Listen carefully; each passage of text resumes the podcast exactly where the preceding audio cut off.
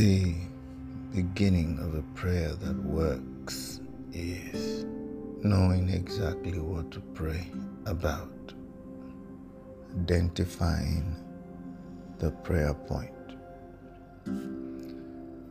We modern day Christians know so little, then we fill the world of knowledge with a lot of assumptions. A lot of them. Our assumptions are far bigger than our revelations. In fact, even the revelations are not complete. We get a little light and we fill the rest up with culture, with assumptions and presumptuousness. Have you ever used to wonder? You know, read your scripture, you see where the Bible talks about Daniel praying four times a day, three times a day. The disciples always were at the temple praying every six hours or so. Or so.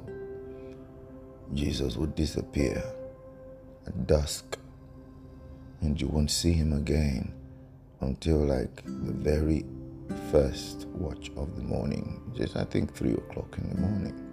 You wonder what they say to God. You know, you wonder what takes so long. So they teach you, they say, God is simple. You just come and say, thank you, Jesus, forgive, forgive me and meet my needs, and that's it. And you say, what, what do they pray about? Yeah, exactly what I was saying. See, the things that puts us in trouble are the things we think we know, the things that we assume that we know, the things that we said we've understood. Those are the things that put us in trouble. The biggest task of prayer is knowing what to pray about. And so that's what brings us to God's presence. And we tarry and wait, praying prayers of repentance, praying prayers of consecration, praying prayers against the distractions, stealing the minds. Listen, your passion about your problem is not the prayer point. The pain that you're feeling concerning the issue, as credible as that is, is not the prayer point. The details that you know about the situation, the mere, the sheer volume of statistics and data about the issue that you know, as wonderful as they may sound, and impressive and and and, and self-reflective as they may be, they are not the prayer point. The first thing that happens when prayer is about just that is that God lights the candle inside you, connecting you to the root cause or root causes of the issues. Then the prayer begins. Can I be honest with you? That identifying what to pray about is actually what takes time. God just needs your concurrence on the real prayer point and the real issues. He doesn't need you to convince him to bless you. No. Asking God for the for the request itself doesn't take time. Traveling spiritually in God's presence, being escorted by the power of his loving and powerful Holy Spirit to bring us to the place of recognition, real recognition of the cause, the root cause of the matter, and then framing the, in, the miraculous, miraculous intentions and seeing with the eyes of the Spirit, in the imagination, the answer, so that we can pray the answer, not the problem. Now, we have traveled far away from the data. We have traveled far away from the data. We now have a face to the issue or issues, and then we now frame the intention. And after framing the intention, we travel by imagination, by the Holy Spirit, to the outcome of the matter, because it is the outcome that is the anchor, the hope that enters within the veil. And then that begins to worship and praise God. It is the outcome. It is not even the request. As precious as the request is, that we have identified what the real cause or the issues are, we have identified them, but still that's not the treasure. It is only the the the the the, the instrument and the tool by which we travel to the real treasure, which is the answer, understood clearly by the imagination. Because, see, discovering all of this, uh, uh, the request itself, is the journey of faith. That is the labor to enter into rest on the issue. Finding the request and holding it in your hands is actually the shortest period of time that you will spend. Because to tell God to bless you is not even a conversation. It's not a conversation. It is so lame, but it still needed to be had. After you have stated the request clearly in your consciousness, then the Holy Spirit will work with you in the place of prayer as you are praying, and frame in your imagination the answer. You will see it clearly in your imagination, the outcome of that situation. Once you get the outcome of that situation, you be, you continue them with worship and praise and thanksgiving, thanking God and living in the answer. That is why the ancients were distinguished. Grace does not shorten the time for prayer. It only increases the depth of it and removes manual labor from it. The time it takes to steal the soul of man, which is in itself one of the greatest storms in the world, what is happening in your soul, if they were to pour it out and melt it into water, it will feel a giant pool. There is so much there going on there. And the outcomes that actually that we get, that brings us to the place of prayer, were framed by those dysfunctions. So uh, I'm, I'm gonna get deeper, and, and, and, this, and I don't want you to think that I am not compassionate. I am.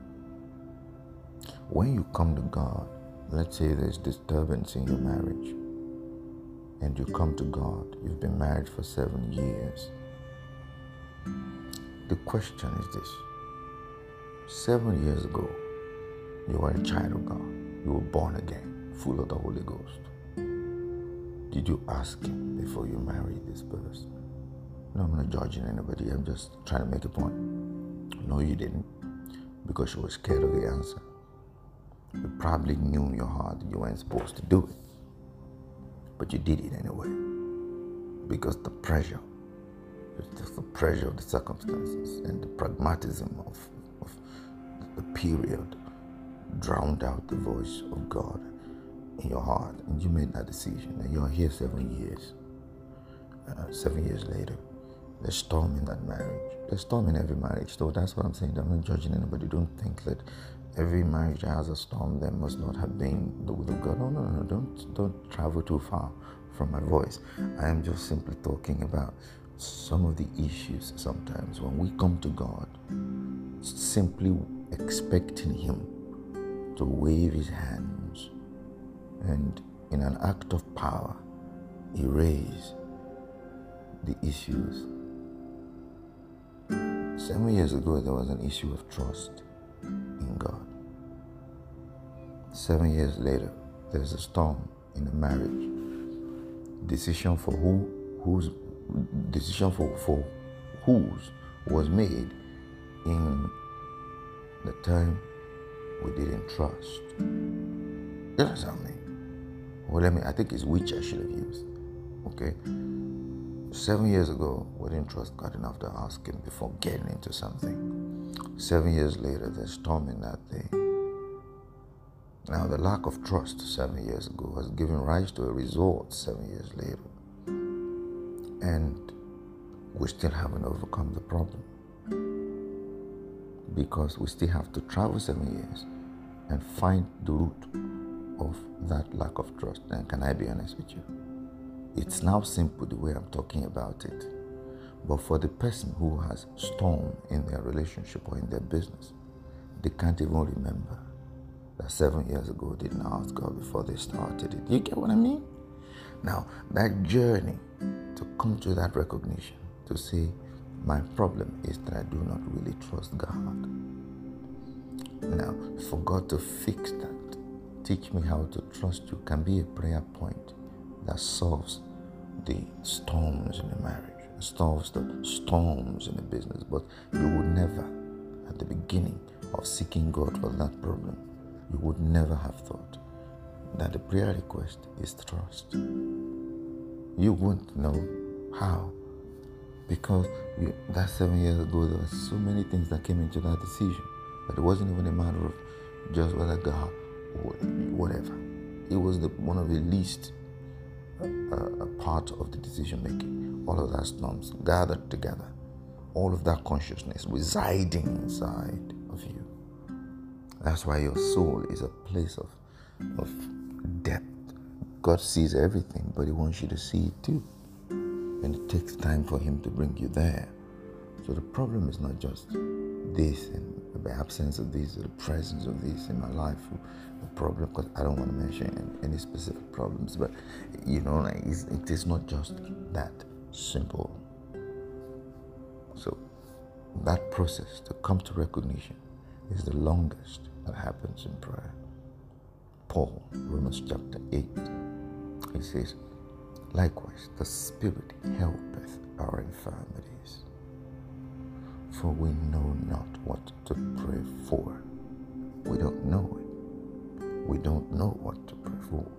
Yeah, you think, but I have a problem, and I should. No, no, no, that you have a problem does not make you competent to pray. It is not a pre-qualification for prayer.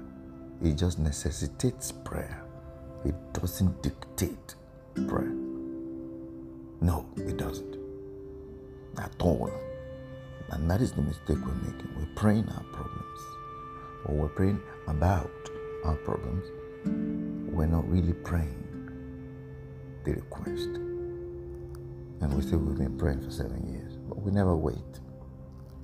We even write a prayer point down. Father, whatever is stopping me, stop it. Is that a prayer point? No, it's not. Because whatever is stopping you might be right inside of you. It might not even be a, a public thing or an external thing. What needs to happen is surgery. But before surgery, they've got to diagnose you and to tell you what it is that is wrong. Because you will go into a deep sleep and God will work.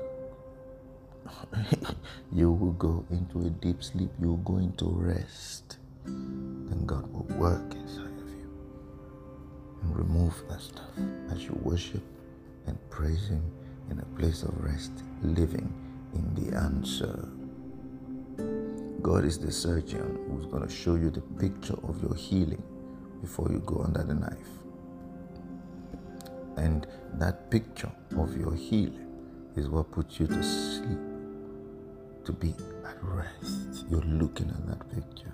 You're worshiping and praising Him around that picture. And as you do that, the great surgeon goes to work inside of you and reconstructs things, restores things in the root of the matter, the causes of your traumas, your abandonment issues that actually gave rise to the lack of trust, to even just ask God, is this the man or is this the woman for me? Seven years ago, the abandonment issue that is there in your subconscious, you had no idea was there, that was making you to make decisions like that, be clouded, like a person under an influence of a drug that they don't even know they've taken. They say, bros, you're drunk. You say, no, I'm not drunk. I'm fine. God says, baby, you are drunk. You say, no, I'm not. I'm in my right senses, in my right mind. God says, okay, we'll show you. You got to know that.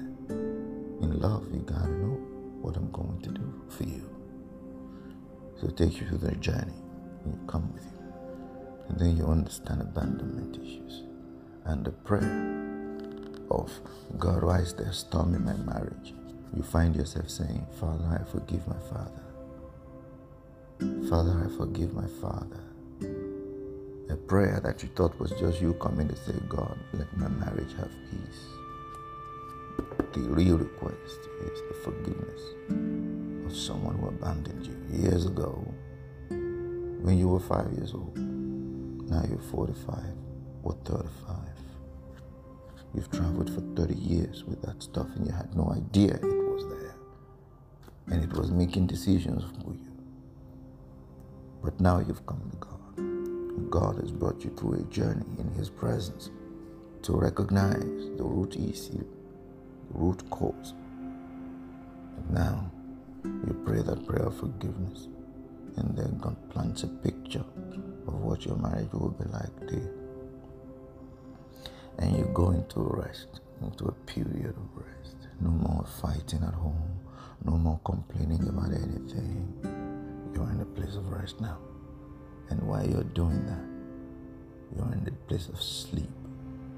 Praise and worship is the tranquilizer, the anesthetics that the great surgeon gives to His children.